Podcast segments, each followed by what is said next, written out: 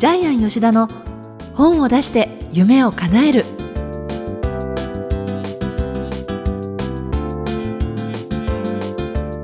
小林まどかです。ジャイアン吉田の本を出して夢を叶える。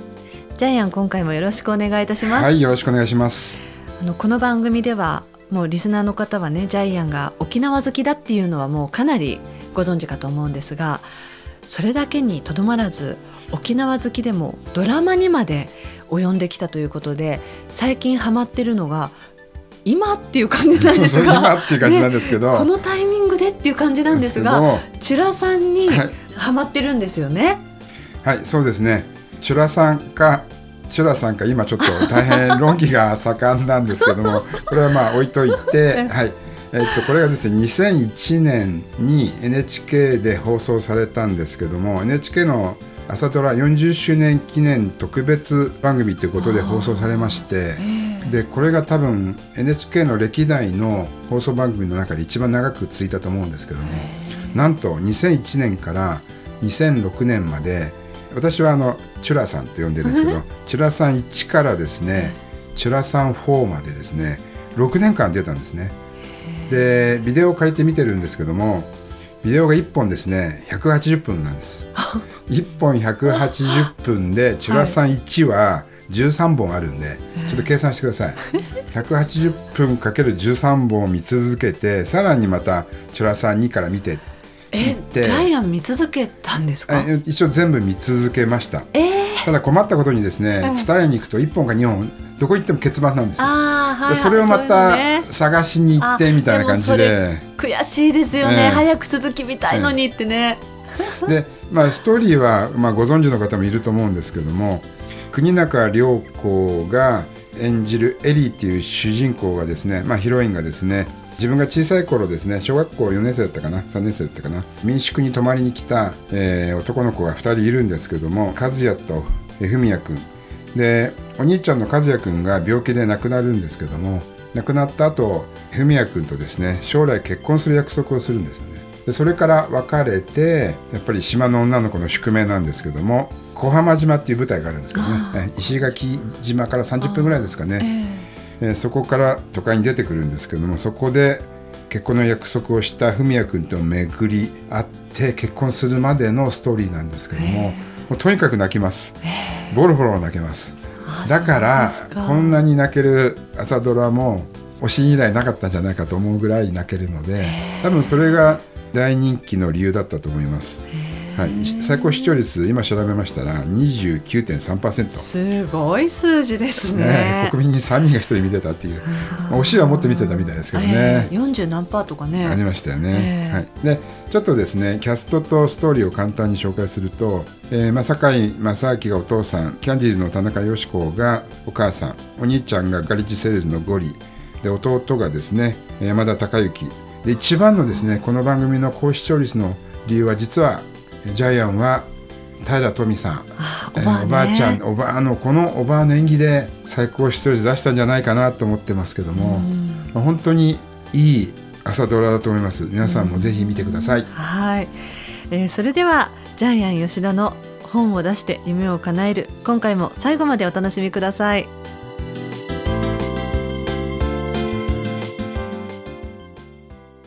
続いてはいい本を読みましょうのコーナーです。このコーナーはジャイアンが出版プロデュースをした本も含めて世の中の読者の皆さんに読んでいただきたいといういい本をご紹介しているんですが、ジャイアン今回の一冊何でしょうか？はい、今回の一冊はですね、人を動かす人になるために知っておくべきこと。著者はジョン・シー・マックセルでですね、えー、居酒屋ワタミの、えー、社長だったですね渡辺美樹さんが、えー、役をしています。はい、はいでジョンシー・マクセルはですね、えー、ジャイアン実は非常に好きでですね、えー、海外セミナーも受けています。あそうですか、はい、上海まで行ってますね。へ、え。ー、結構お金使って受けてますけども、えー、で、まあ、ジャイアンは参加したのは安い席なんですけども海外セミナーって大体20万円50万円100万円みたいな席があって、えー、100万円だと一緒にご飯が食べれるみたいな、はい、で一緒にあのクルーザー乗れるみたいな、はい、そういうやつがあるんですけども、まあ、ジャイアン20万ぐらいの安いやつ行ったんですけども、それでも安いんですね。安いですね。ただまあ別に旅費とかね交通費とか旅館代はまた別なんですけども、えー。そのセミナーっていうのは同時通訳でこうあるんでか？そうですすね同時通訳で、い。あのえージョン・シー・マクセルが話した後に同時通訳の方がまた翻訳して。あじゃあ日本からも結構多くの方は行かれてたんですかね？そうですね。あの本格的に受ける時にはあのレシーバー使ってはい。同時通訳でそのままもう翻訳者が伝えてくれるんでもう会場と一体になってやりますよね。でもう世界各国の人が来ていたら英語フランス語スペイン語のまたブースがあってそこで通訳者が話してですね、はいレシーバーで聞くみたいな形でやってますよね。はい。海外セミナーっていうのはお金がかかるんですけどもこの時はえー3日間ぐらいだったかなでジャイアンがですね何を掴んだかというとですねたった一つです。これ本に書いてないんですけど人はその人の価値を最大に見つけてくれる人についていくっていうのがたった一つなんです、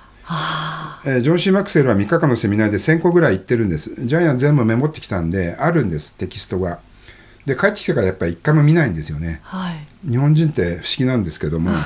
えーとまあ、見てる人もいるかもしれませんけどジャイアンは一回も見てないですけども、でもずっと残ってるのは何年経っても残ってるのはその一言なんです、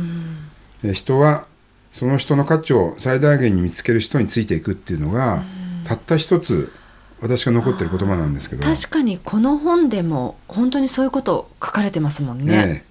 ええ。で先ほどちょっとお話ししていてまどかさんがこの本で一番面白いところなんておっしゃってましたっけ？この本を読んでそもそもこのタイトルがねえ人を動かす人になるために知っておくべきことっていうことで、はい。結構やっぱりビジネス書ですから、えはい。硬い感じですよね、ええ。こう男性向けっていう感じで、ええ。私一瞬こう手にした時にあ人を動かすかって思ってイメージ入りながら読んでいったんですけれど。あまり女性に人を動かすっていうイメージないかもしれないうん、ですね。そうなんですよね、はいはい。でもね読んでいったらそのイメージで言うと真四角の形だったイメージが、ええ。どんどん角がなくなっていって、え本当に今ジャイアンが言ったその一つだけ受け取ったっていういかに相手のことに寄り添うかっていうね、ええ。相手側の方に立つかっていうそういう立ち位置をええ。いろんな章で伝えているっていうことが分かって、え。むしろこれって動かすっていうとなんとなくこうコントロールみたいなイメージがあるんですけれど、ええ。その真逆でね相手にいかにこちらが感じるかみたいなそういう感じだなって。ままさに多分それが大正解だと思います。素晴らしいです、ええ。大正解です。ジョンシー・マクセルが言ってるのは人をコントロールするんじゃないって、何が一番大事かっていうと伝えることだって、要するに相手にとって、えー自分にとっての良いことが相手にとってもいいんだよっていうことを伝えるだけ、え。ちゃんと理解させるだけで相手は動く、まあ、それをコントロールって言葉を使ってるんですけども、はい。で多分人はそうだと思います。自分にとって一番いいことが相手にとっても一番いいっていうふうに分かったらええ。動くと思います、ええそれをこの本の中で言ってるので、はい。ええ。答えとしては合ってると思います、ええ。はい、でですねこれ読んでてもう一つあのお分かりだと思うんですけども日本人にぴったりなんですよ。ものすごく体系化されていて、え。ジョン・シー・マクセルこれ日本人のためにセミナーやってるんじゃないかと思うぐらいに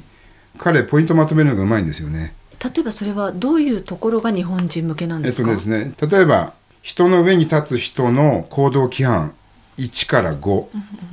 生き方の軸がぶれないための自分の利益のポイント1から5それから批判を最良の糧に変える10か条、うん、扱いにくい人の7つの性格タイプ。人間関楽しかった。はいそうですね。人間関係のいざこざを乗り切るための7つのポイント、あと問題社員の扱い方、う んね。えみんなこの1から5とか1から7みたいにまとめてるんですよ。でこれ本当日本人にはぴったりのテキストですよえね。あのむしろそういうのって欧米スタイルじゃないかなっていう印象ですけどそういうわけではないですか、えっとね、他のいろいろな海外のトレーナー本読んでるんですけども、はい。こういうふうにまとめてはいないんですよ。あ。しかも日本っぽい感じではい。1はこう2はこうみたいな感じで。じゃあちょっとですねいかに日本人っぽいかっていうのをじゃあ試しにジャイアンが皆さんにリスナーの方にですね実際にやってみますね、えー例えばですねえー生き方の軸がぶれないためのポイントっていうのがあるんですけども1番目一人になって反省する時間があるか。2番目あなたがやるべきことの行動手段時期は正しいか。あとあなたは責任意識があるか。あるいは他人の意見に耳を傾けているか。自分の弱みを自覚しているか。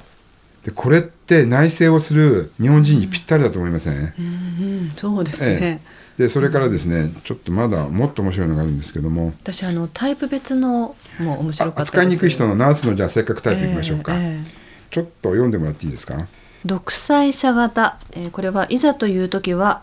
えー正面対決が一番効果的。そうですね、えーもう独裁者型って目の前にあるものを片っ端から踏みつけていくタイプなんで対決しなくちゃいけないってことですね。はい2番目。はい、宇宙人型。はい、成功法は全く通用しない。ではどうするかっていうところ。そうそうあの面倒くさいんですよ。この変人タイプに対応するにはどうしたらいいかはい、次。それからはい。火山型、はい。熱が冷めるまで冷静な態度に徹する、はい、この人わかりますよたちって、はいね、、いつばっかりするかわからないんで、大体多くの人が腫れ物を触るように接したりするんですよね。あとはねい、次、はい、だだっこ型、はい。必要以上に構ってはならなあい使いづらいですね。こういう人って自分の思い通りにならないといじけたりするんですよね。そうですよねはい、次。そして、はい。悲観型、はい。どんより落ち込んだ人に共感は禁物、はい。この後にメソメソ型って出てくるんですけども、悲観型っていうのはとにかくですね、えー拗ねて落ち込むんですよね、うまくいくはずがないって思うんですよね。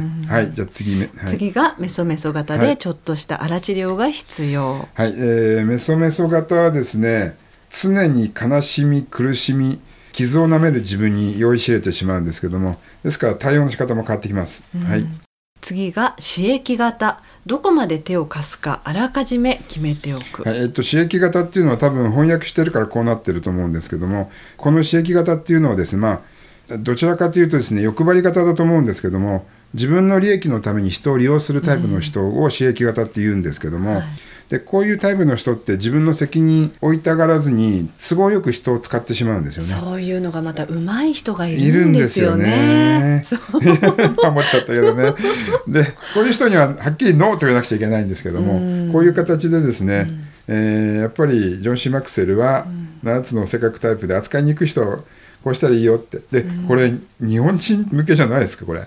もう日本人が読んでてもあなるほどなと思いますよね。らものすごい面白かったですもん、でちなみにあの渡辺美樹さんは大体本を読むと3箇所ぐらいしか付箋つけないんだけど、はい。この本には何十箇所もつけた、ねジャイアンもそうなんですよ、えーこんなに、えーいっぱいね折り目をつけてるんですけども、えなかなか本を読んで物が残る心の中に残る本って少ないんですけどこの本はですね、めちゃくちゃの付箋がつきましたね、はい。それからですね、えーあとちょっとねこれまた面白いんでこれいきましょうか。どんな人が報酬に値するか。例えばですねこれもちょっと読んでもらいたいんですけども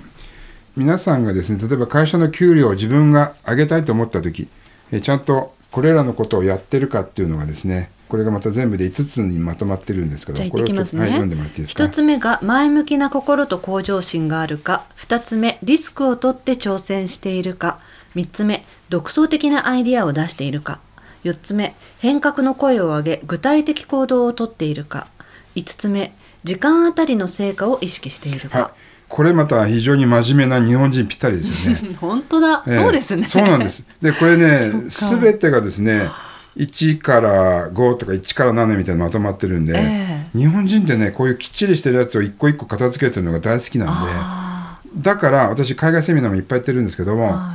ジョン・シー・マクセルが日本人に一番合ってると思いました。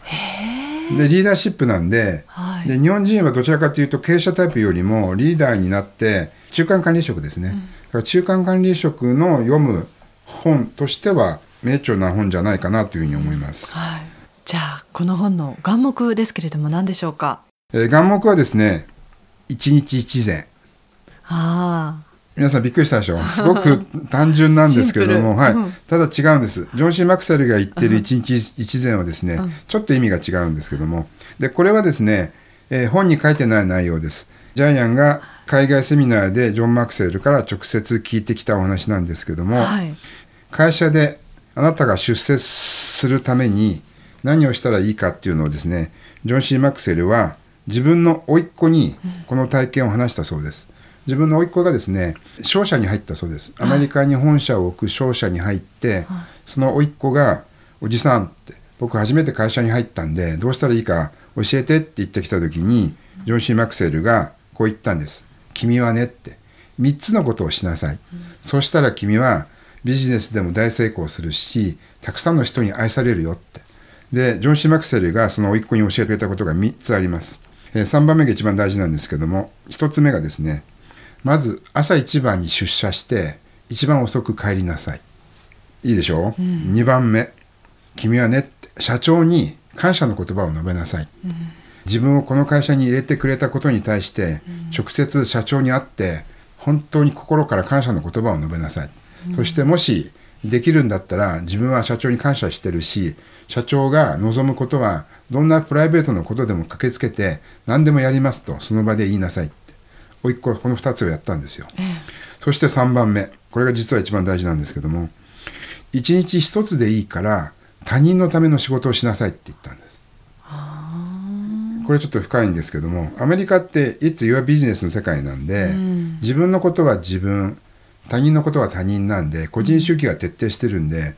えー日本と比べ物にならないぐらい仕事が違うんですよね、例えばアメリカ人に日本的にビールを継ぐと怒るんですよね、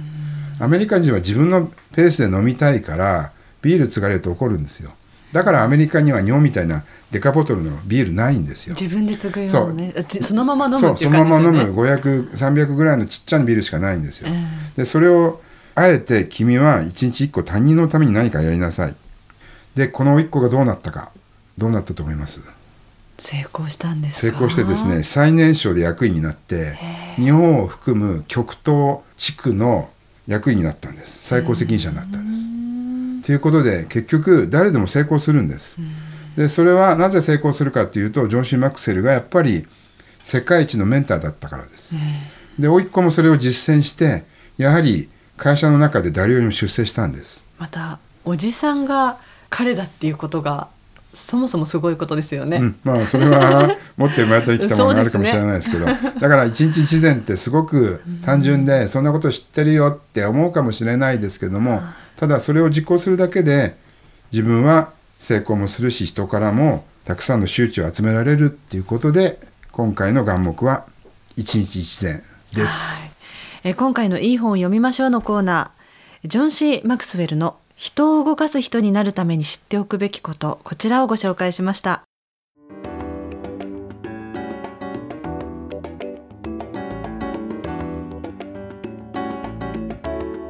続いては本を出したい人の教科書のコーナーです。えこのコーナーは本を出すプロセスで出てくる問題を毎回1テーマ絞ってジャイアンに伝えていただくんですが今回のテーマ何でしょうか？はい、えーどんな人が作家に向いているか。についてお話ししたいと思います。はい。えー今ジョン・シー・マクセルのお話を、えー皆さんお聞きになってリーダーに向いている人向いてない人、えーリーダーになるためにはどうしたらいいかということをえーいろいろ考えられたと思いますけども作家になるタイプの方もですね、いろいろいるんですけども、えー私はですね粘着質のタイプがいいかなと思ってます。粘着質？ね粘着質。餅をついたような性格とジャイアンは呼んでるんですけども、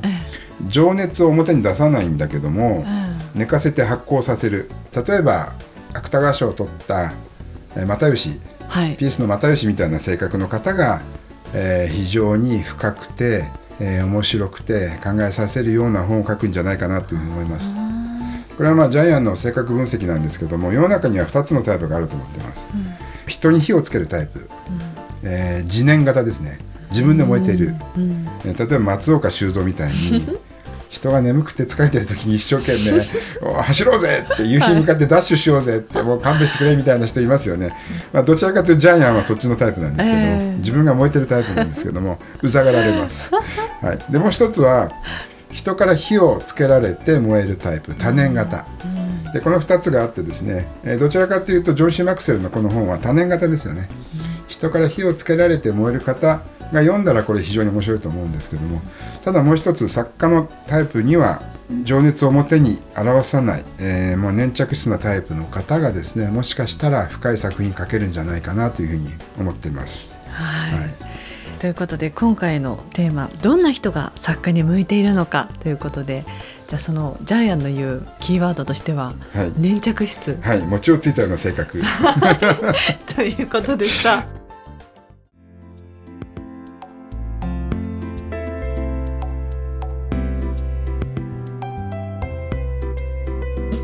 ジャイアン吉田の本を出して夢を叶えるいかがでしたでしょうか？この番組ではジャイアンへの質問もお待ちしています。え天才工場のホームページご覧になってみてください。それではジャイアン今週もどうもありがとうございました。はい、えー皆さんもですね本を書いて人を動かす人になってください。